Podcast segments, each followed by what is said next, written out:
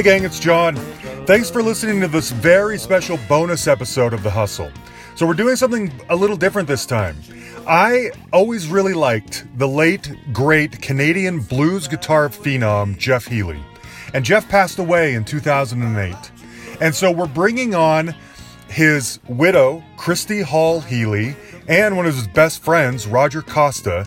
Together, they are the co administrators and archivists for the estate of Jeff Healey. So, we're going to talk about Jeff and what he was like and, uh, you know, how talented he was. I thought it would be really fascinating to dig into Jeff and who he was by people who knew him best. So, you may remember the Jeff Healey Band in the late 80s hit really big with their first album, See the Light, and that huge hit, Angel Eyes. Remember that? I had the single for Angel Eyes. It was a standard on every girl's mixtape back in the day. Well, their second album, Hell to Pay, is my favorite. I think that came out in 1990, if I remember right, 1989. Anyway, it featured this song right here. Their cover of Mark Knopfler's I Think I Love You Too Much. I love this song. In fact, there's a moment in this song that is one of my favorite captured moments in rock. Uh, he's doing a solo. Jeff's doing this killer solo, and then that solo even gets elevated and rises higher. And you can hear, sort of faintly in the background, Jeff just yell out, "Yeah!" And but it's it's not right in the mic, so it sounds almost like it's spontaneous, like he was really feeling it. In fact, listen for it right here.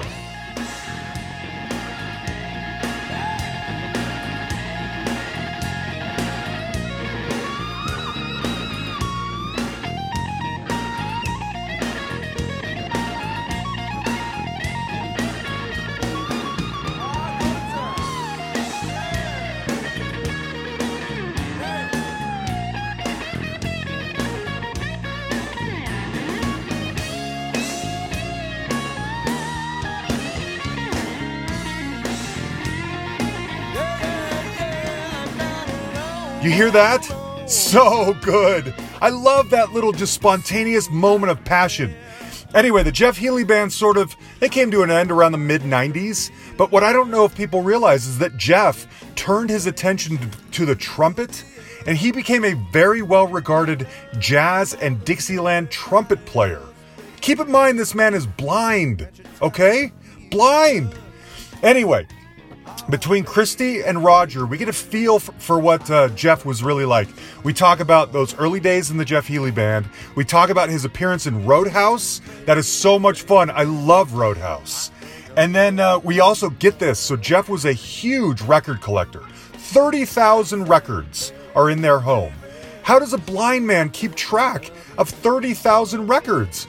It's one of the best stories we've ever heard on this show when Cristie details his whole his whole process for uh, archiving and keeping these records in order. It's fascinating.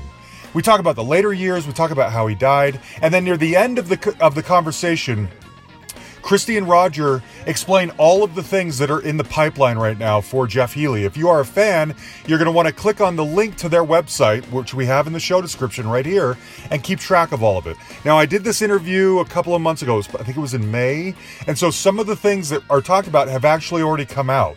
But anyway, if you're interested in Jeff Healey, learning more about the man, finding out what's coming out, uh, you'll definitely want to keep track, okay? Anyway, these two joined us from Toronto. We're so lucky to have heard from them. Okay, well, for starters, so let's kick this off. Um, just, I want to be able to explain to the listeners exactly who we're talking to, and I so and I think the best way to do that is to allow the two of you to introduce yourselves. Cristie, why don't we start with you? Okay. I'm Cristie Healey, and I'm uh, the widow of Jeff Healey and also the executor of his estate and co administrator of his estate. Okay, and then Roger, tell us about you. I'm Roger Costa. I uh, co-administer Jeff's estate as well, and uh, Jeff was a dear friend of mine for over 21 years. That's amazing. And uh, it's been 12 years now, right? We lost Jeff in January, no, March, March of uh, 2018 or t- 2008, correct? Yeah. Yeah, Yeah. when you said when you said 12, I had to check myself because it seems like it's nowhere near that long. I know. And I had to I had to think I was about to correct you and then I thought, no, actually it has been 12. Jeez. Isn't that wild? I remember it so well because the day before, I uh, had pulled out my Jeff Healey CDs for the first time in a while. I I, I mean, I've been a fan since the beginning, but you know, I'm a big music guy, and it had been a while, been a couple of years maybe since I had pulled out my Jeff Healey CDs, and I went on this big Jeff Healey tear. And the very next day, it was announced that he was gone, and it was so sad because it had felt like if you were a fan from the beginning, like I was, you hadn't necessarily heard about Jeff for a long time. You know, he wasn't as much in the public eye. He wasn't being played on the radio quite as much.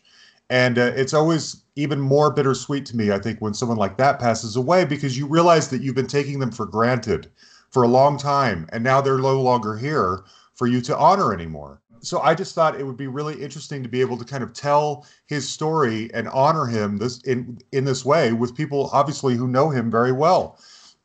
And so my thinking for this conversation is I really want to know I want you to tell us about Jeff and if it's in most conversations like this are going to be very honorary of course you know he was a wonderful man and he did these wonderful things and he's going to sound like a prince if you want to tell us the funnier less honorary honorary stuff too you can do that as well but i just thought let's get to know jeff healey here you know for starters cristie why don't you tell us when did you come into jeff's life I met Jeff in 2001, in July of 2001.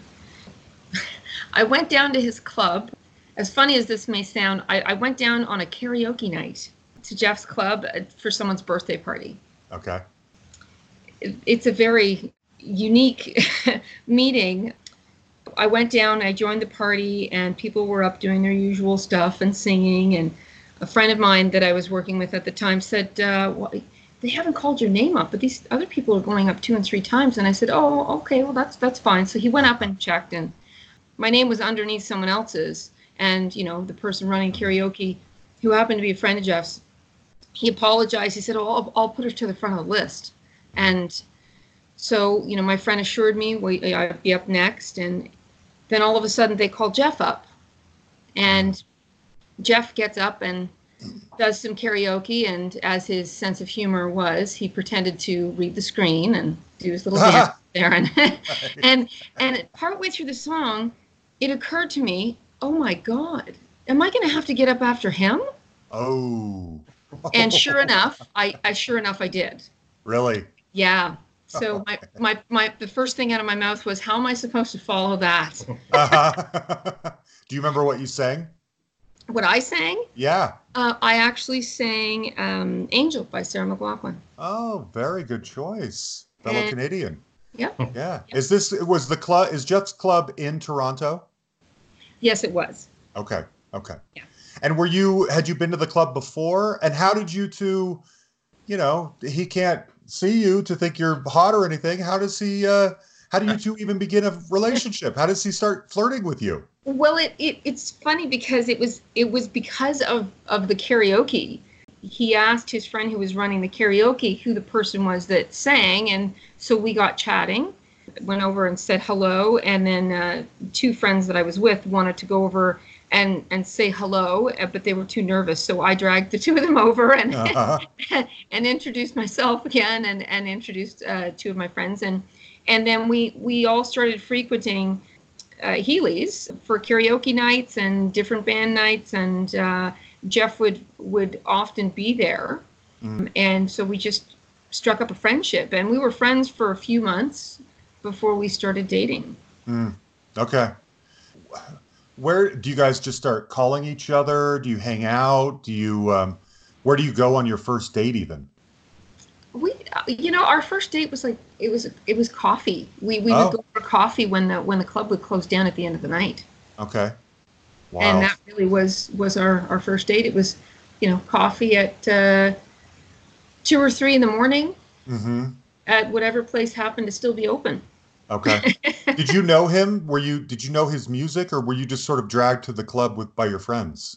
oh no I, I i knew his music absolutely the club was fairly new to toronto it had opened that summer and i think i was there within the first month of it being opened Okay. Um, so friends of ours, and I, and when I say I went down with a colleague, I was I was doing some work myself on an album, and and we were doing some recording, and so it was you know the newest hotspot to go to for live music. And a friend of mine said, well, you know, uh, Joanne's having her birthday down there. It's karaoke night. We we should all go down, and and that's it. Just kind of happened, and I almost didn't go. Yeah, of course. I, All these I, great stories start with was- something like was- that, don't was- they? Yeah, I know. I was Yeah. exhausted. We were in the studio for most of the day, and I said, you know, I'm just, I'm exhausted, and I really don't feel like being social. I, Mm. I'm just, I think I'll stay home. And he said, well, you know, if you change your mind, there'll be about 15 of us down there. So, and it was probably about an hour before the evening was about to start. I changed my mind and I headed Mm. down. Nice. Now you said in the studio, are you a recording artist too? I, I was singing back then. I don't really do much of it anymore, but singing was Okay. my instrument. okay. So not so that uh, that says a lot because I feel like that that obviously creates a common ground or a bond between the two of you is the music. It's not just we're getting along and we're enjoying each other, but we're both musicians. We care deeply about that stuff. Is that an aspect of your relationship? It it was actually, and, Okay. and that's really how we got talking. It was because of the singing. It was because of the music, and we Got it. did have a, a friendship, and it was more of a business relationship in the beginning. Uh, He was he was asking me what I was doing with the music, uh, who I was working with, uh, whether I had management. So it all started uh, more of a curiosity. What are you doing with your music? Mhm. and that kind of evolved into a friendship and that evolved into obviously more Okay. Okay. Now, Roger, let's switch to you. How did you mentioned being friends with Jeff going back 21 years, I believe. How did you two get to know each other? The way we met was as nowhere near as uh, sweet as uh, I would hope, I guess, you know? we could never we could never pin down the time the exact day or like time period. It was either late 86 or early 87 and uh, i had just gone through a, a, a messy breakup with a, a, a girlfriend at the time. And a buddy of mine called me up and said hey you got to check out this uh, this hot guitar player he's playing in town. He's, you know, he's this, that, and the other thing. He sounds like Hendrix. He's blind. Uh, I was like, yeah, okay, sure. So we went to see Jeff that night. I got completely drunk at that, and I was, I was floored. I was absolutely floored. And uh, at the end of the night, I, uh, I remember muttering something to to Jeff about, you know, something absolutely drunk and ridiculous, like you know something about the second coming or something like that. And he just sort of tilted his head towards me, and with his sarc- with his typical uh, dry humor, he just went, uh, "Thanks." So, uh, so, and he was doing a week long residency at this club. I mean, this is well before any record deals or anything like that. And and I ended up going back uh, every night that week, uh, sober, and um, just I just it was amazing to watch him play. And Yeah. during that period too, especially, he was very uh, hungry, and his his performances were. I mean, they were always amazing, but they were just completely off the hook. I mean, he Yeah. he was really tapping into that whole at that point it was almost it became a criticism for for a while of his early days but he was really tapping into the whole hendrix vibe and putting the show on extra thick which uh, helped immensely in his uh, in his uh, gaining a reputation around town anyway so he would be you know playing the guitar behind his head playing with his teeth uh, i saw I saw him poke more than one hole in the ceiling of this particular club with his guitar as he threw it up into the air. You know, so it was just it was a pretty spectacular show to watch, uh, especially in a small club. And we just started, uh, you know, chatting. The more I hung around, and we just struck up a friendship. Uh, and like Cristie, I mean, I've always been um, involved uh, in music. Uh, I don't play myself, but I've been in and around the music industry for all of my adult life um, managing bands, worked for a record company for a while, did uh, roadieing. I mean, a bit of everything you could think of. I owned a record store in Toronto for a bunch of years later on. But anyway, so we started, we struck up a conversation, and we found we had very similar um, sense of humor, which is kind of, Nice. I think, what sustained our friendship over over uh, the decades. Is that we're Yeah. both uh, when we were together, you know, we were just a couple of complete idiots. So Right. believe it or not, uh, one of the earliest things that we bonded on is that Jeff was a huge fan of Looney Tunes. Really?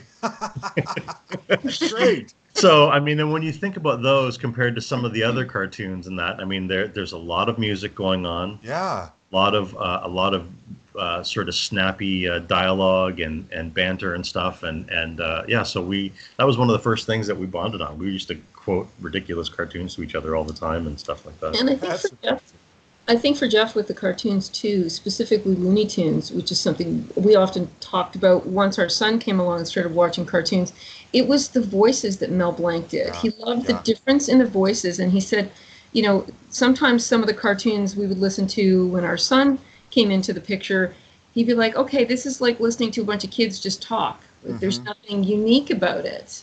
He loved every aspect of the Looney Tunes, from the music to the banter, but the voices specifically he loved, that. and he used to imitate them as well. I love to hear that. That's great. Okay, let's now. Neither of you were necessarily there in the heyday back in '88 when Angel Eyes becomes this giant hit.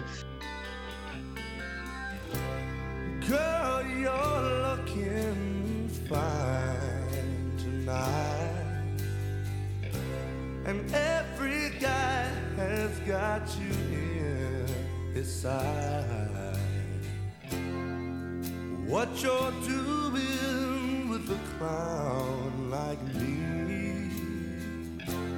surely one of life's little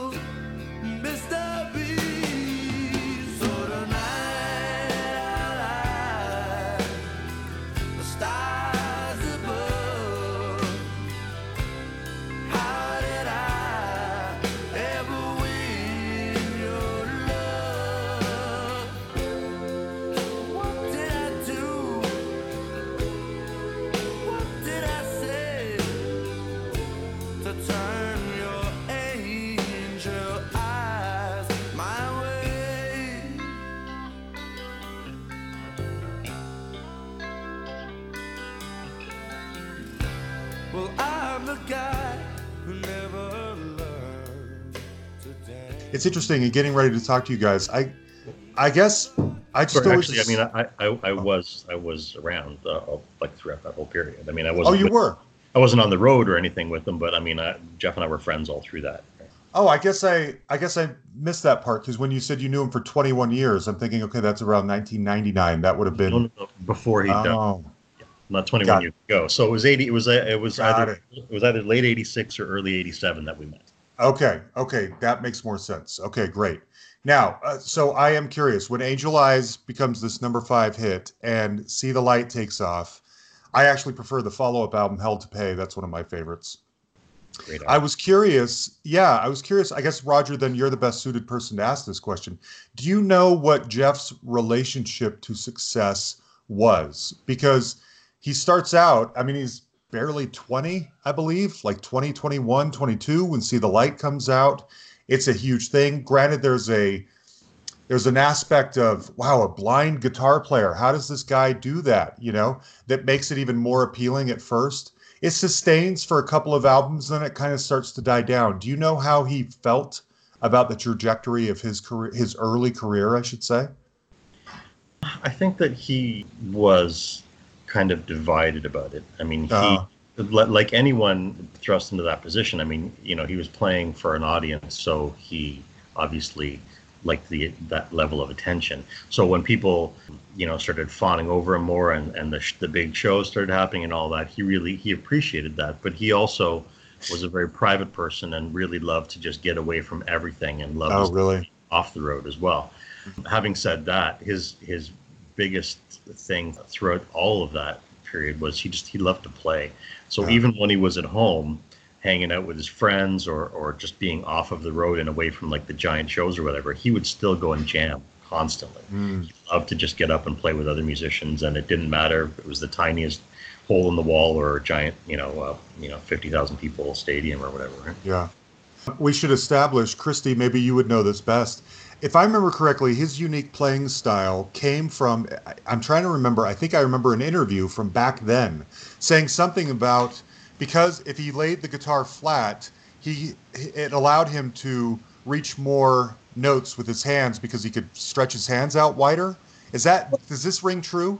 Well, he did he he did use that technique, but the Mhm. actual reason of why he he started playing on his lap was in, there was an interview we did with Jeff's dad, and Jeff's dad actually I think played a bit of uh, like a Hawaiian guitar when he was Oh. quite young, and and so when they gave Jeff a guitar, I think when he was three.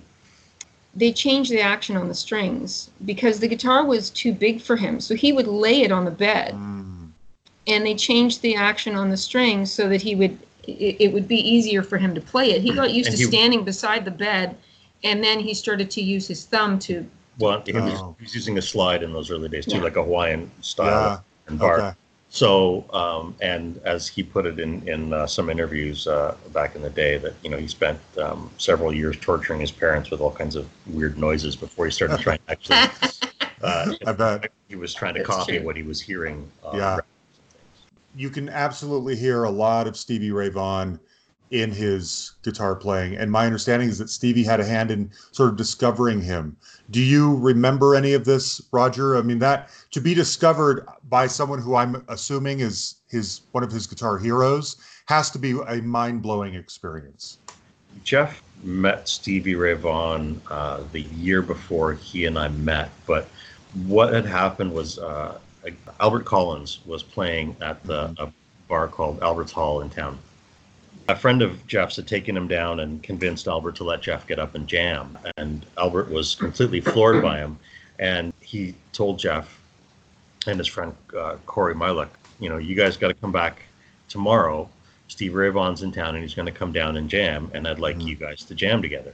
Mhm. And that's how that uh, happened. It was actually Albert Collins that put the two of them together. Ah, okay. And, uh, so Steve Ray Vaughan played with Jeff the next night and was, again, just completely knocked out by him. And they got along really well, and they became they struck up a friendship, which lasted throughout Stevie's short uh, life. Right. So I met uh, Stevie Ray Vaughan. There's that famous clip of Jeff and Stevie playing uh, on YouTube, uh, uh, CBC Studios, and that was uh, in '87.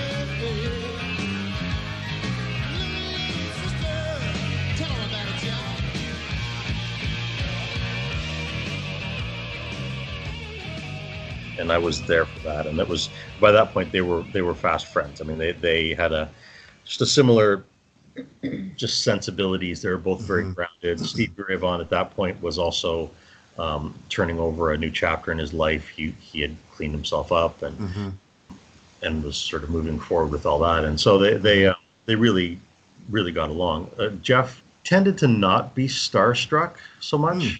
and Mm. he took people on a individual by individual basis. So, uh, and Jeff could be notorious for not suffering fools. So I mean, there's there's a few famous people that I won't mention. Some Okay. players that Jeff kind of hated Ooh, really?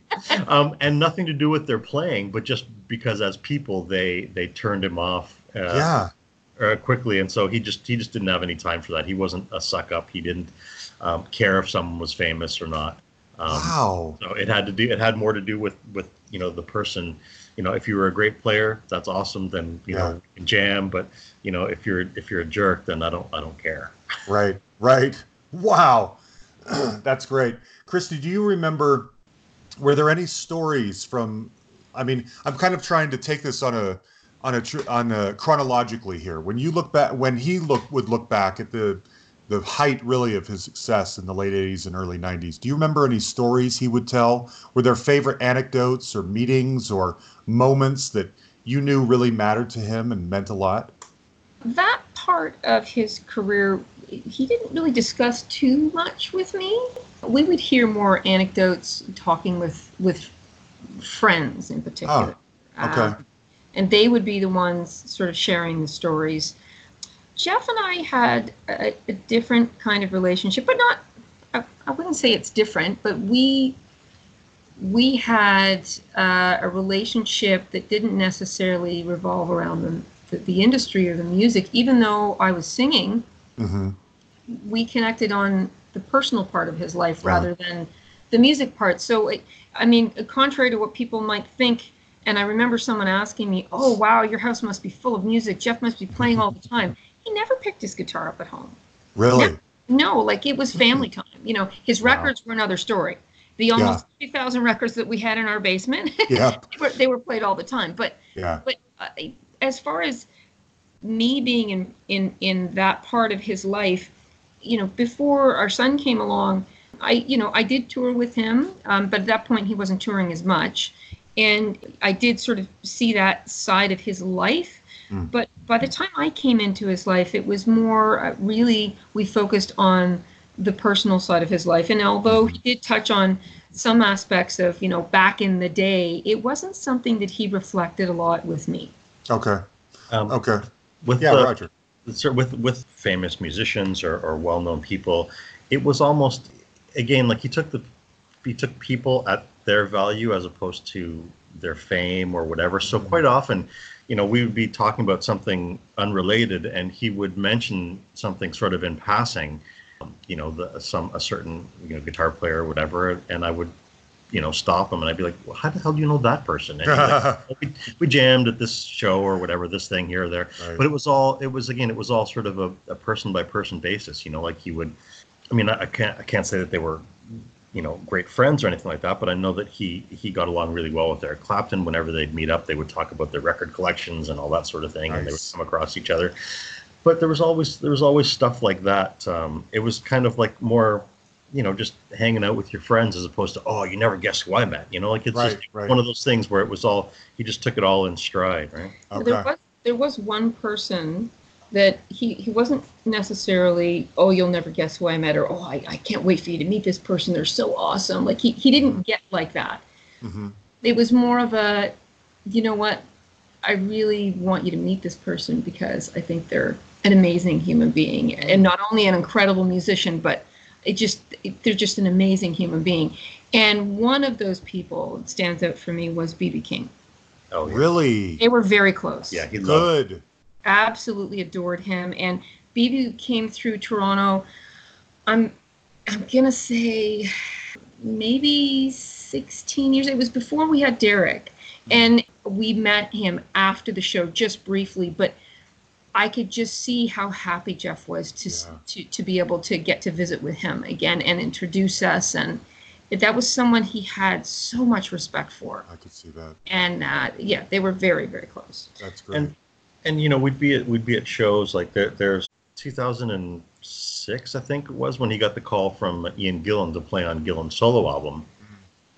He was kind of like restrained about it when he first talked about it, but he was just kind of bursting inside, and it was a combination of the fact that you know that someone of, of Ian Gillan's stature, you know, would, would think to reach out to him was the one thing, but also the just that he appreciated other people who he felt were talented, and if Yes. they showed signs of recognizing his own talents, which he was Yeah. very humble about, then then he he appreciated that even more. And I remember when we went to see we went to see Ian Gillan. Uh, Jeff got up to jam with him one night. Uh, that's also on YouTube.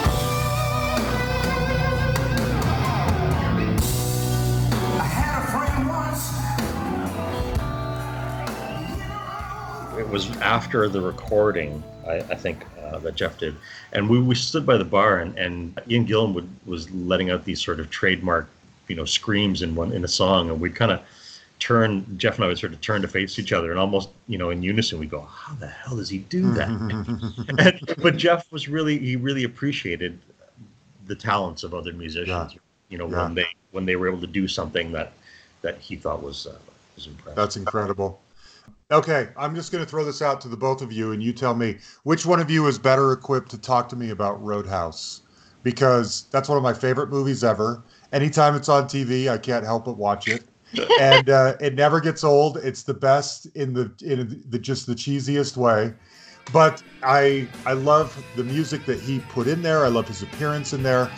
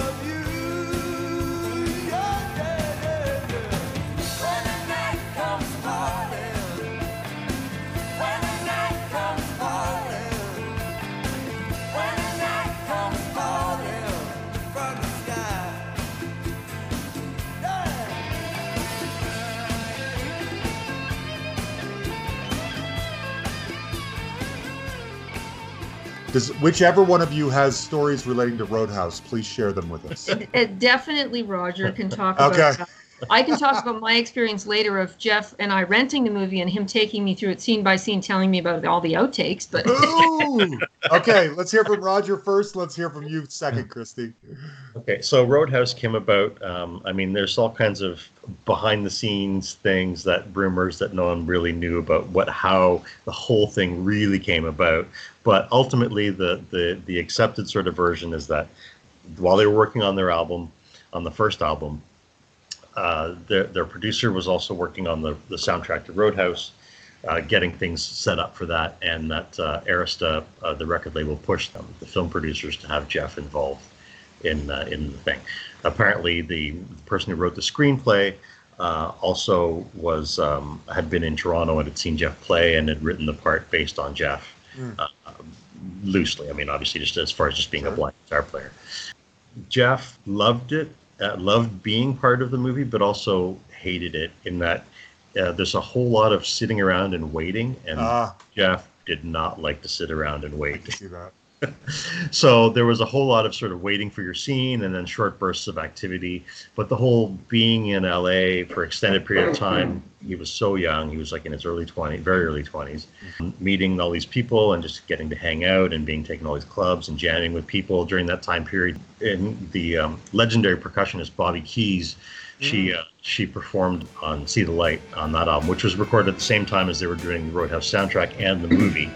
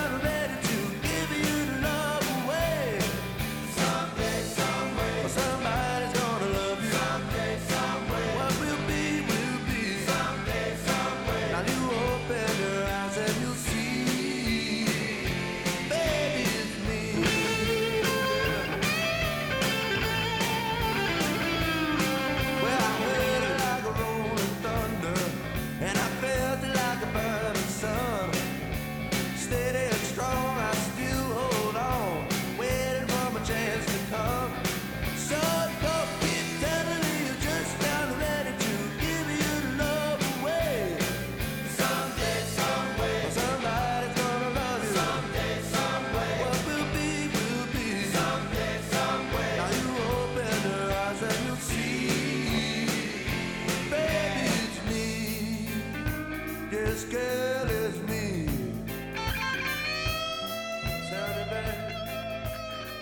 She took Jeff uh, with her to uh, Mick Fleetwood's wedding. Oh, Not sure which number that was. I think it might have been three. I'm not sure, but um, but so Jeff uh, Jeff ended up jamming at uh, at Mick Fleetwood's wedding goodness. with Mick, obviously, and Stevie Nicks and uh, members of the L- L.A. Philharmonic Orchestra, and I think John Fogerty was there as well playing. And anyway, so he had all these crazy, fun, cool experiences that uh, went around uh, being there, but the actual filming of it, he uh, he didn't like the, the process. He, he became friends with uh, with um, uh, Patrick, Patrick Swayze. Yeah. They, they hung out uh, a lot on set. They they really uh, appreciated each other as friends and stuff. So there was a whole lot of cool and, and, and crazy stuff surrounding that. When when the movie finally was was done, I remember going to his place with a bunch of friends. We watched a work print on VHS mm. of it. You know, we were, we were all just kind of sitting there going, "Wow, really? This is what you're doing for the last six months?" I mean, it was it was one of those things that was so like you said. I mean, it, it's it's it's horrible and wonderful and, Yeah. and cheesy and fun Yeah. and all of that stuff. And I think it was the perfect thing. And it certainly over time it really grew into itself. Like it Yeah. became more appreciated for what it was. I mean, there's all kinds of stuff that a lot of people don't even realize. Like like the structure of the film is based on Greek tragedy, where Jeff is the oracle. So that's What? why you know he shows up at all these period where you like he wasn't in the scene, he wasn't at anywhere near Uh-huh. what's going on. And all of a sudden, there's Jeff imparting some important piece of information to move the plot forward, and you're like, what? It's kind of kind of you know weird that they tried to lay Uh-huh. this heady stuff over top of such you know sort of a straight up you know fun Uh, action. That's music. funny. But yeah, like so there's all that stuff. Um, Okay. Cristie, what uh, stories did you do you know? Not too many as far as sort of how it came about but uh, jeff uh, early on when when jeff and i were dating he thought it would be funny to uh, let's well, let's go and rent roadhouse Uh-huh. so we went, went into a blockbuster at the time Uh-huh. and he thought it would be funny to go to the counter and ask to rent roadhouse and the guy was like uh, yeah sure and and he was expecting the guy to you know think it was funny that jeff was asking to rent it and Right. at that point i leaned over and i said uh, dear he's about 18 years old he has no idea who you are That's true. That's so true. so so we, we got the movie brought it home and then he every occasionally he would pause it and he would say oh okay well in this scene it took us a little longer to to to, Uh-huh. to do the take because you know this person was mixing up his lines and um, actually the, the the lecture scene after the first night that uh, Patrick Swayze's character works in the bar and then Uh-huh. he sits them down and he gives them you know it's Yeah. My way nice. highway Right. there's a line in it that's supposed to say we sell booze here not drugs and he kept saying we sell drugs here not booze so they kept having to cut and redo it again because he kept mixing up the two it just things like that and there's a, a scene when um, the car dealership gets destroyed by Uh-huh. monster trucks and part of that scene patrick swayze pulls up in a jeep with the the girlfriend character and, Uh-huh. and, and Jeff sitting in the back yes and Jeff is sitting in the back. But they do actually somewhere on film have an outtake of them pulling up in the scene and Jeff is driving the Jeep. that's the best. oh, that's good. Oh man, I would have paid big money to sit and watch Roadhouse with Jeff Healey. I can't imagine a more enjoyable evening spent than that right there. I love them both so much. That is great. Well, and, and because he knew what happened behind the scenes or what was going on when it was being filmed, you'd be watching a part that you thought was like supposed to be serious or you know violent, and he'd be sitting there giggling and laughing because he knew what was going on at the time. And and I'm like, but this isn't funny. He goes, no, no, no, trust me, it was funny. Yeah, yeah. that's great. yeah, I would say there's more unintentional humor coming from that movie than intentional humor, but uh, that's what makes it so much fun. I love that movie. Okay, uh, Roger, maybe this is better quick quick for you. Maybe there's a story here, maybe there's not. Um, on Hell to Pay, there's his version of While My Guitar Gently Weeps.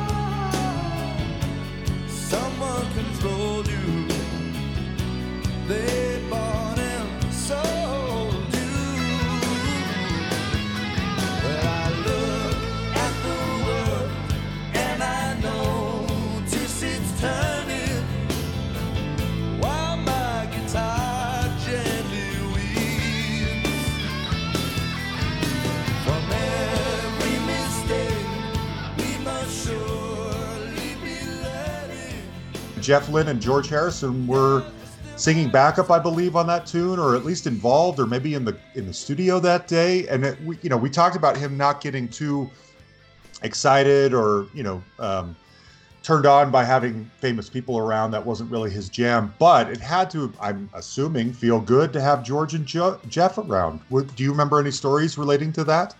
Yeah, I mean, there wasn't uh, there. uh, There wasn't any. Um, they weren't in the same room at the at the same time. Ah, So it was okay. one of those. However, uh, so if you go to Yeah. jeffhealey.com, uh, uh, there's actually a blog post uh, um, from a few years back with uh, the producer of Hell to Pay, Ed Stasium, and he Mm. tells the story of how that whole thing came about. And basically, it was sort of said in passing. Uh, you know, wouldn't it be great to have George Harrison play on this? Jeff had been performing uh, with the Jeff Healey Band. They'd been performing uh, While My Guitar Gently Weeps for years, like in clubs and that.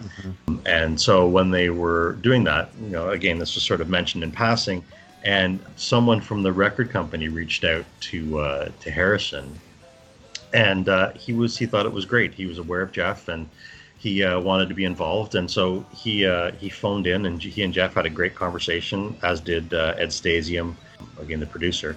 So basically, he was in between countries, and he was flying in through uh, I think it was Hawaii, and he had a, an afternoon basically where she could do stuff. So Ed threw together um, uh, a copy of uh, of what they'd recorded so far on two inch two inch tape and had it couriered over to um, the studio where uh, George was going to be, and then uh, he went in and uh, recorded. He and Jeff Lynne, uh, who was I guess they were working on George's solo album at the time, and probably Okay. maybe some Wilbury stuff. I'm not sure of the timing, but Mhm. and so the two of them went in and laid down a bunch of acoustic guitar, and then they both sang harmonies uh, on the choruses, and uh, and it sounded wonderful. And then he Yeah.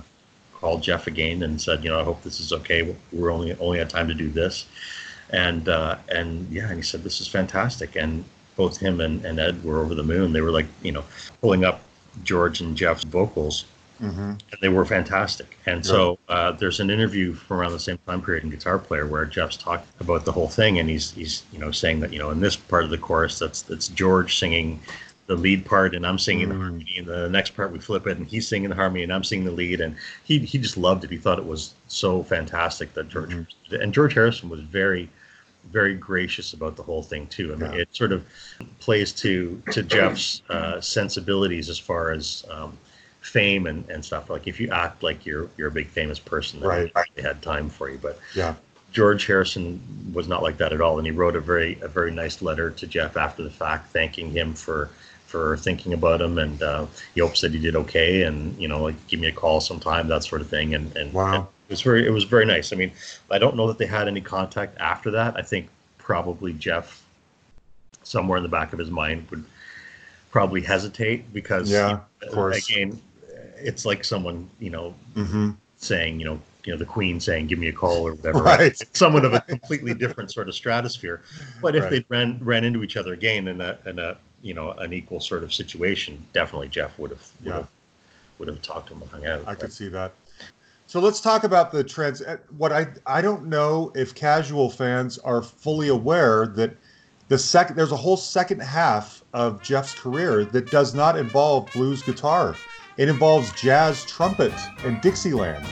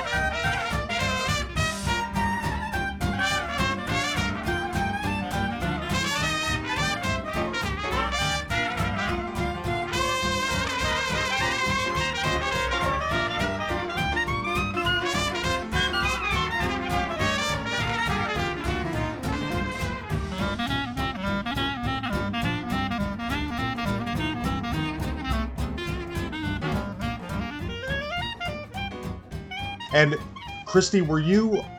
It sounds like you might have been around right about the time that this transition was starting to happen. What did it? Was he equally as in love with jazz? Did he know how to play the trumpet, or did he teach himself? And I want to illustrate this because what a what an amazing musician you must be to go from being first of all a blind, excellent, like one of the world's best blues guitarists to being a fantastic trumpet player. How does this happen? Well, something that I, a lot of people don't realize, Je- Jeff actually played the trumpet in school. So it was Ah. his it was his middle school instrument. That's what he started, and he played it all the way through high school. Admittedly, he said he had to work harder at Mhm, playing the mhm. trumpet than guitar. It was Sure. the guitar was his instrument, but I I loved his trumpet playing and and um, the jazz. He had been collecting traditional jazz from the 20s and 30s, 1920s, 1930s, since the age of 10. So hmm. he he received his first record from his grandparents when he was seven years old. It was a 78, and they had a gramophone, so he would listen to some of the records. And and one day somebody was talking, and they were visiting family, and someone made mention of a flea market and getting more records, and he stopped and he went, "Wait, there's more of these?" Mm, and that started the collection. So he started collecting when he was 10. And I think playing jazz was always a passion. I, I think some people think that it's it's something that sort of came into his life later in life, but he always loved playing jazz. He, and as far as the the band, the Jazz Wizards, that started sort of around the time that we we started dating. He had been playing around town for quite a while before starting the Jazz Wizards, and and in all the sort of jazz hotspots, the Reservoir Lounge, the Rex, Say What. He had quite a few uh, record collector friends who were always also musicians. Uh, one of which, Colin Bray, um, ended up being the bass player in the Jazz Wizards, his jazz band, and they'd been friends, I think, since Jeff was quite young, actually uh, late teens. Then finally, I think when things sort of changed um, and slowed down with the Healey Band, with the Jeff Healey Band, he he decided to change course uh, officially. He really wanted to change that course and really put some some real time and effort into creating something I think that he'd been wanting to do for years, which was a jazz band and recording jazz records. And I, I think it was something that he was really excited to do to be able to play uh, the same music that he'd had a passion for for years and, and collected. I mean, his brain was like an encyclopedia for this stuff, and I believe it. he, he just he lived and breathed it, and to be able to perform it and record it was it was like icing on the cake. Yeah. For him. It was just Uh, and I just want to slide in for one quick second there. From Please. from from his uh, teenage years, he actually um, had a radio show on college radio, playing music, uh, jazz music, uh, traditional American jazz from the 20s and 30s, and then eventually he ended up transporting that show over to the C- CBC Radio, which is our national broadcaster here, and then eventually uh, in in later years he was on uh, he brought the same format to Jazz FM uh, here in uh, in Canada as well. Wow. Um, I want to hear everything that's going on now in terms of releases and reissues and things like that. Give you guys a moment to promote. But I, Cristie, if you don't mind, I am curious again about these records because I read about that. There's like 30,000 Art 78s in your basement, or were anyway. I'm maybe this is insensitive, but I'm curious how a blind man curates his record collection. Were they in, you know, like what it, were they? that's a very good question. And, Uh, yeah, and how did it- he how did he organize this? Well, Jeff, I'm not sure if he. I don't think he. I don't know if he did it by genre, by year, by artist. And and and his friend Colin would know that because he went through the records with him. Right. But Jeff, um, just by feeling the grooves of the label in the center of the record, could You're tell you what me. label it was. You Yeah. are kidding me. I am not. And many times, if he was working on a project, he'd be in the basement, he'd come upstairs with a record, and he'd say, Can you tell me what that says on this side of the record? And I tell him, you know, who the artist was, what the song was, and he'd flip it over and he'd go, Okay, so the B side is this, right? And I would say 99% of the time he was correct. So for for uh, as as as odd as it sounds, because obviously Jeff had no sight, he actually Right. he had a photographic memory. So he could remember B sides of whatever the record was. He always would. It was like a big catalog in his brain. And Yeah. and as far as um, keeping them organized, the way he had his shelves built and customized, whenever he would pull a record, the record beside it he would pull forward so it would roll forward, and then he would Ah, he would walk his way along the records with his hand, feeling for that one record that's that's sticking out. uh-huh. And Uh-huh. then he would remember that the record he had in his hand is to go to the left side or the right side of that record, whichever way.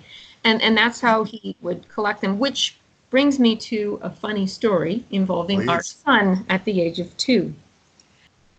I was I was upstairs and uh, Derek loved listening to the jazz music as well. So Jeff would routinely play lots of his records in the basement, and Derek would would love dancing to the music. And all of a sudden, I, I heard Jeff hollering after Derek, going, "Derek, no, Derek, stop, Mhm, Derek!" And I came downstairs, and Derek was randomly pulling records, saying, Oh. "Oh, let's play this one, Daddy. I share with you." And then he would leave it on the floor, and then he'd run to another area of the records and pull another one out. And Jeff, trying to listen to where Derek was running, he's Uh-huh. kind of hunched over with his arms reached out, trying to, you know, reach Derek, reach Derek with his head cocked to the side, trying to listen to where he's running, and he's chasing Derek through the through through the basement around the Oh. record collection while he's randomly just pulling records and leaving them on the floor. So he's trying not to step on the records, and he's trying to catch Derek. No way. oh my gosh. Yeah, and That's so then of course I had to help him put the records back. yes, yes. Um, I'm curious what what did you sell the records after Jeff passed? Have you donated them? What have you done with those? Uh, well, as per Jeff's wishes, Uh-huh. um, we did break up the record collection and we sold off portions of it to other record collectors because it was important to Jeff that the music be appreciated the way it was supposed Absolutely. to, uh, Yep. which means listened to. He did not want the entire collection stuck on a shelf behind glass, not Yep. being. So that's what we did with the help of Colin Bray and uh, Reed Kaiser, many of his, his jazz friends. They helped um, organize, and I believe Mike Daly helped as well. They helped sort of section it off, and they were in touch with different collectors uh, here and in the United States. And we did sell off uh, certain portions to other record collectors, which was great because it's what Jeff wanted. Yep. And then there was a large portion that we did donate to the University of Toronto for their music archives Excellent. so that Yeah. they can be accessed and used and researched. That's great. As a as a collector myself of CDs, not of records, but I can relate to that so well. You just want to believe that your little babies find good homes after you know after you they leave yours, Yeah. and so that makes total sense. Okay, I feel like we should talk about how and when he died. My understanding is that it was cancer, but it was not anything related to his eyes. Correct? It was was it Yeah. lung cancer? Well, Was he a heavy smoker? It, it was technically, it, it wasn't related to his eyes, but it was. And, and the cancer in his lungs that ultimately took his life was not classified as lung cancer. Jeff had sarcoma cancer. Mhm. So it started in his leg, Mm. and then it metastasized. Uh, he had two surgeries on his leg, and then it metastasized to his lungs, of which he had uh, a surgery to remove some nodules from his lungs. And then it went back into his legs and came back to his lungs. So it, it and and the sarcoma cancer, that unfortunately is is a secondary cancer that anyone with retinoblastoma is at a higher risk for Uh, for getting later in life. So because Jeff was born with retinoblastoma, which which took his sight, mhm. genetically he was at a higher risk for getting other cancers like skin cancer and sarcoma cancer, and unfortunately sarcoma cancer it was. Mm. But having said that, he was from the age of, of uh, one and a half or whatever. He spent the vast majority of his life he was cancer free. He was he was Mm. up until up until being diagnosed with some sarcoma cancer. three years. Uh, Okay. and then he passed away three years after that. So Okay. um, actually, I think he was he was diagnosed in 2005, just after Derek was born. Okay. Do you know passing away at almost 42. It was just, I believe, about three weeks before his 42nd birthday. Is that a long lifespan for somebody in his with his this health track record, or is that short? I don't know. I would say I would say short. Uh, Really? because because uh, anyone with retinoblastoma, if it's treated early on, like we said, his most of his life was cancer free, and and he was not a person who ended up uh, as as a baby. They didn't use radiation to treat the cancer. It, you know, anyone who who had radiation to treat retinoblastoma was at an even higher risk for getting sarcoma cancer. So his chances were higher than the average person, but not super high.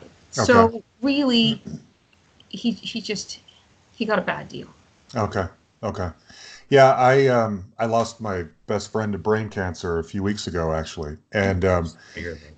yeah, and it, but his he had been diagnosed a couple of years before and my understand he would tell me that um, even when you have the tumors removed, it never really goes away. You just live with brain cancer until it decides to take over or just remain dormant. And so I wondered if something like that was happening here. Yes, he had the blastoma as a child, and it goes away, but it's very likely to come back at some point. Or do you lead a normal life and 41 is just as young for someone in his situation as it would be for anyone without these health problems? You know, I Yeah, was just well, curious how that went. I think um, as far as the retinoblastoma, that would never resurface, uh, Okay. specifically with Jeff because the retinoblastoma, being cancer of the retina, he, he actually had prosthetic eyes, so he Mm. he did not have eyes, and it, it wouldn't resurface. Um, one of the reasons why they did remove his eyes because if they didn't, the cancer can eventually spread to the brainstem.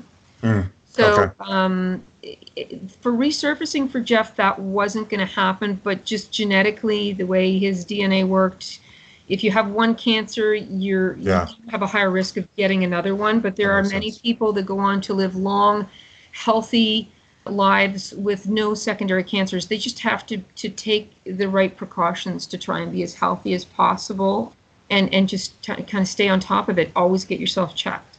Got it. Okay.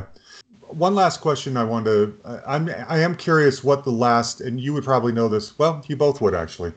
I'm wondering what the last, you know, um, 10 years or so of his life was like because he was not as in the public eye anymore. Um, he's not, you know, under stress to record hits and put out big albums and pla- sell platinum records and whatever. It seems like he's settled into his jazz band, owning a club, Healey's, there in Toronto, and kind of he managed to take the success of his early career and use it to tra- to give to empower him to do what he I'm guessing really wanted to do, which was to just kind of quiet it down and live, lead a more normal life doing what he wanted. Would you say that that was accurate to the to that second half of his career and his life? Yeah. Absolutely, Yeah. I would. Yeah. yeah. That's, that's pretty much bang on. I mean, the, in the last years of his life, I mean, he um, had uh, uh, the stresses of everything, of the, the the band and the touring and the records and the all of that stuff, you know, caught up with him, and he had a very public, you know, battle with uh, with uh, alcohol. Oh, And- did he? Um, And he uh, he got himself cleaned up and he was very sober. he was very open about it. He joined a Mm. 12 step program and he he got sober and he stayed sober. And and Wow, over good. last- it's we're just talking about this the other day. I mean, over the, over the last uh, few years of his life, Jeff was kind of moving towards uh, a balance in his life. I mean, immediately following everything with the band and when he sort of gotten himself cleaned up and he was starting to focus more on the jazz, he would do interviews where he would talk about how much you know he he disliked what he had done before and how the you know and he would just sort of like just sort of crap on it and and and talk about it as being lesser. But then as as he got a bit more distance he the balance was there and he would talk about it a bit more uh, reasonably and and and you know with more more hindsight i guess and distance he would you know he'd talk about the stuff that he did that you know there was stuff that he enjoyed and stuff that he didn't and you know but it wasn't all sort of a blanket you know that was before and this is now kind of thing like Okay. he, he came to appreciate it a lot more as he got older Okay.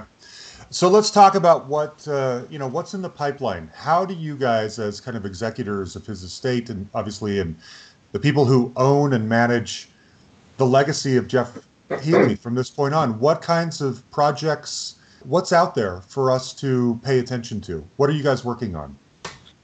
Well, there's always things in the background, things in the pipeline that we're, you know, have on the go. Uh, um, a few years back, when uh, uh, Jeff would have turned 50 in uh, 2016, we had uh, sort of a, a flurry of activity where we um, we did a big show at uh, Massey Hall with uh, a big tribute for Jeff's 50th. It was a, um, Albert Lee and Randy Bachman and Sonny Landreth and uh, Philip Sayce uh, and uh, uh, Walter Trout. It was just a fantastic big show that we did to celebrate.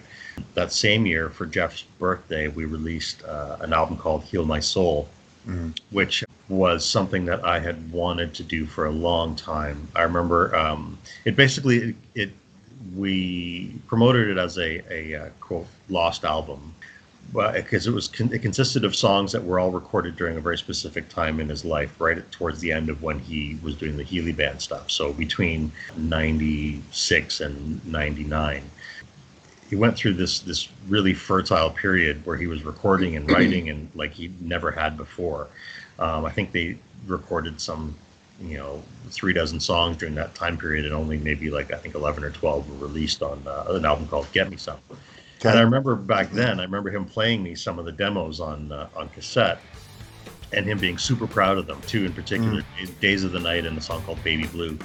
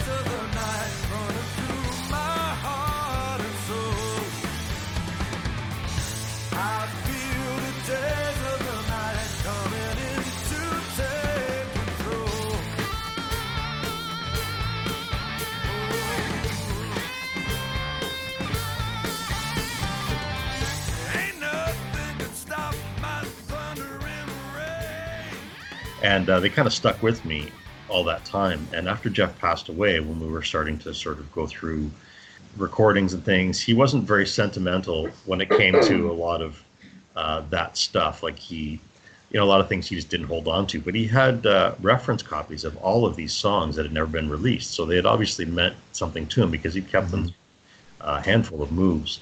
So we started talking to the the record company that owned the uh, the the masters for these, and um, we ended up spending uh, uh, I think it was close to six months putting this thing together, where we were sifting through uh, through songs and takes, and I knew exactly you know what which ones I was interested in getting and what sounded better than others, and some things were surprises. And anyways, went through this whole process where we we stripped everything right back to the bed tracks. We had to record new drums on uh, most of them because a lot of them were just sort of placeholders. Like there were some that where whoever was um, producing at the time would lay down something on electronic drums or just a rough guide. Or Jeff, in one instance, uh, we're pretty sure it was Jeff who was playing drums.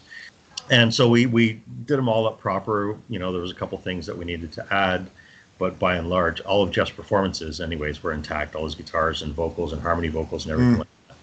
And uh, we put out this album, and um, it's uh, honestly, uh, I, in my opinion, it's I think the best uh, rock performances, rock blues performances of Jeff. Very nice. And I know that's a big thing to say, but I, I really stand by that. And and the the reviews bore it out. I mean, they, it got crazy good reviews worldwide. And then later that same year, we sort of released a. Um, initially, we wanted to do it as a, a, a deluxe edition with a bonus disc, but the record company at the time asked to release it separately, so we made sure that it was tagged with, you know, a "Heal My Soul" companion, and it was an extra five tracks from the album, and then a live concert from that time period. And now, um, to sort of go full circle, that's actually May 22nd. Um, Eagle Rock uh, Records, who owned the bed tracks to begin with, we've been working with them, and we're we're actually releasing those two together as uh, as a deluxe set. Oh, that's great. So went in and remixed uh, three tracks uh, that needed a little bit of uh, tweaking, sort of, you know, one of those can't leave well enough alone. There's Yeah, a couple things yeah. that, that sort of I could only hear that bothered me. So we, Right. we went and redid a couple things, and then all the Right. packaging's new, and uh, the liner notes have all been uh, uh, tweaked to reflect that it's a, a single package now. But that's coming out this year, and I'm pretty excited about that. Excellent. Um, we've uh, we've got a bunch of other things in the works. There's some more audio stuff for for down the road. The team that takes care of our web stuff for us had some issues. They were changing over to uh, a whole other system, and so our web store was down for three months. But it's it's back up and running now. And later on this year, we're going to have a bunch of new uh, merch on there. Uh, some reproductions of old tour shirts and, uh, and things like that, and and um, and then like just little by little, we there's a um, an official uh, biography in the works right now. nice. Okay. Uh, that uh, that fantastic writer named uh, um, Simon Barber, who's in um, uh, the UK. He's been working on this for some time now with us, and he's interviewed like uh, I think it's close to 100 people for this for this Maybe book, even more than that. and it's Yeah. uh, it's going to be pretty spectacular. There's a bunch of other things that we can't really talk about, but Okay. they're always in the, in the works. Good. Well, sounds little like it. People- I mean, the biggest problem with with with uh, all of this is finding the time. I mean, the, Yeah. the, the estate of Jeff Healey. Um, It's run by two people that have day jobs. yes. Yeah. Right. so you know, and none Yeah. of this none of this stuff is um, anything that's geared towards making anyone Mhm. anywhere rich. Really, I mean, we do it because it's because we both love Jeff, and and and Well, this and- stuff needs to be That's out. That's how you keep the flame alive. Well, and, Exactly. and anything we do, really, no matter what it is, it, it really is a labor of love, and it's about keeping that legacy alive for for everybody. And and I love being able to to see his kids listen to this stuff and and and realize that no matter what, their father's always going to be remembered in the world. Yeah. Yeah. You met. I was. That was going to be my next question. You mentioned Derek a few times on here. How old is he now, and does he show a talent for music? Uh, Derek is 15. He is musically inclined. Uh, Okay. He goes to an art school, and he's a, he's a music major. And he um, he ironically plays the trumpet, Oh. uh, but no guitar. Um, Okay. uh, his the trumpet is his instrument. So he he loves music, but we're not necessarily um, pushing him in any direction. You know, uh, Yeah. he's he's a kid. He's a 15 year old kid, and he loves music. But you know what? He loves video games, and he loves basketball, and he's been taking karate for you know 10 years as well. So it, it, it's we're just letting him uh, figure out who he is, and if music is a part of that, then we're we're all for it. But we don't necessarily want to push him in any specific Sure. direction. Uh, in fairness to him as as a human being, really. Right. Okay. Okay. Well, I think I feel like we've adequately told the Jeff Healey story here. I do want to turn it over to you guys if there's anything that we missed or something important that you feel like needs to be brought up or a story that you particularly like to tell or whatever. Any closing thoughts or um, is there anything we missed? Sure. Uh, I just wanted to, to go back, way back into the conversation and just touch on something real quick about Mhm. uh, Jeff's blindness and his uh, Oh, uh, and his playing. Jeff and and we've sort of followed suit uh, online um, with all the socials and all that. Jeff was blind, but he never felt that that had anything to do with his playing. Um, it would be, it's something that people point out all the time because it's, um, you know, the percentage of blind people in the world is a lot smaller than, you know, than sighted people. So it, Mhm. it's something like you said. I think early on you'd mentioned there's, you know, there was a novelty aspect at first Yeah. that they played on for sure. But when people would point out, you know, he's blind and he plays guitar, how can he do that? Well, Mm. he would always say, well, you know, there's nothing wrong with my ears right. There's You nothing know, wrong with my hands. my hands were Yeah. fine. You know, we used to say like, how does someone play a fretless bass? Like when you can't Yeah. see where the frets are. That that that boggles my mind more than Yeah. more than anything. But so he would always, you know, say, yes, I'm blind, but that's not, you know, why you know I'm able to play. Well, and I um, think he really he he never thought of himself as a blind guitar player. He thought of himself as a guitar player who happened to be blind. Yeah, exactly. Yeah, yeah.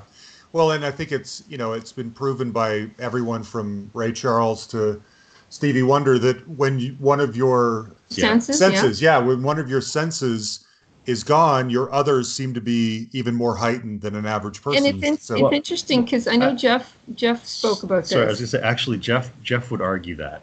oh, your would he really? Yeah. And Jeff Jeff would say, and I heard him say more than once, "Well, I know more blind people who can't play guitar than can." So Good point. well, the way Jeff explained it to me is he said, I don't necessarily think it's it's that this this the other senses become more heightened. It's just that you use them differently. Yeah, that's yes. So he could walk down a hallway in our house and he could tell whether a door was shut or open hmm because of listening. Yeah. And it's Yeah. just, it's all there. It's just we use it differently when you don't have one of your other Right. senses. That's it. That's it. Yep. Well, thanks, guys. Thanks for uh, taking the time. We've been talking about doing this forever, but I uh, I just really wanted to hear the Jeff Healey story and get to know him a little bit better. And uh, who better to do that with than the two of you? So thanks for taking some time and talking with me. no, no problem. Thank you, John. Thanks thank very you for much. your patience. All right, everybody. I hope you enjoyed that. We're so lucky to hear from people like Cristie and Roger. Thank you so much, guys, for talking with me. And I hope it reminded you if you were, if you hadn't thought about Jeff in a while, or you're a fan, but you learned some things you didn't already know, or or you were reminded how great he was, whatever it is, I hope you go check out more of Jeff's stuff. There's so much to be found there. And if you like this format, we've never quite done this before.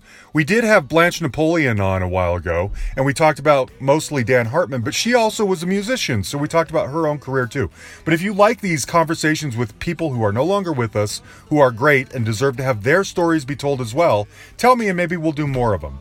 I want to close it out with Baby Blue. This is a song off of that Heal My Soul album that these guys mentioned in here. And again, all the information you need is at the website that is in the show notes right here. If you're interested in learning more about Jeff, just tap on that and it's all included. And as they mentioned there at the end, there's a ton of things in the pipeline for you guys to uh, to look after. Now, um, next week we should have a a uh, another bonus episode. It is a deep dive and it's a big one, big one. Assuming Je- uh, Yan and I's schedules work out, that's what is coming next week, as well as, of course, the normal Tuesday uh, episode. Okay? So thanks, everybody. We love you.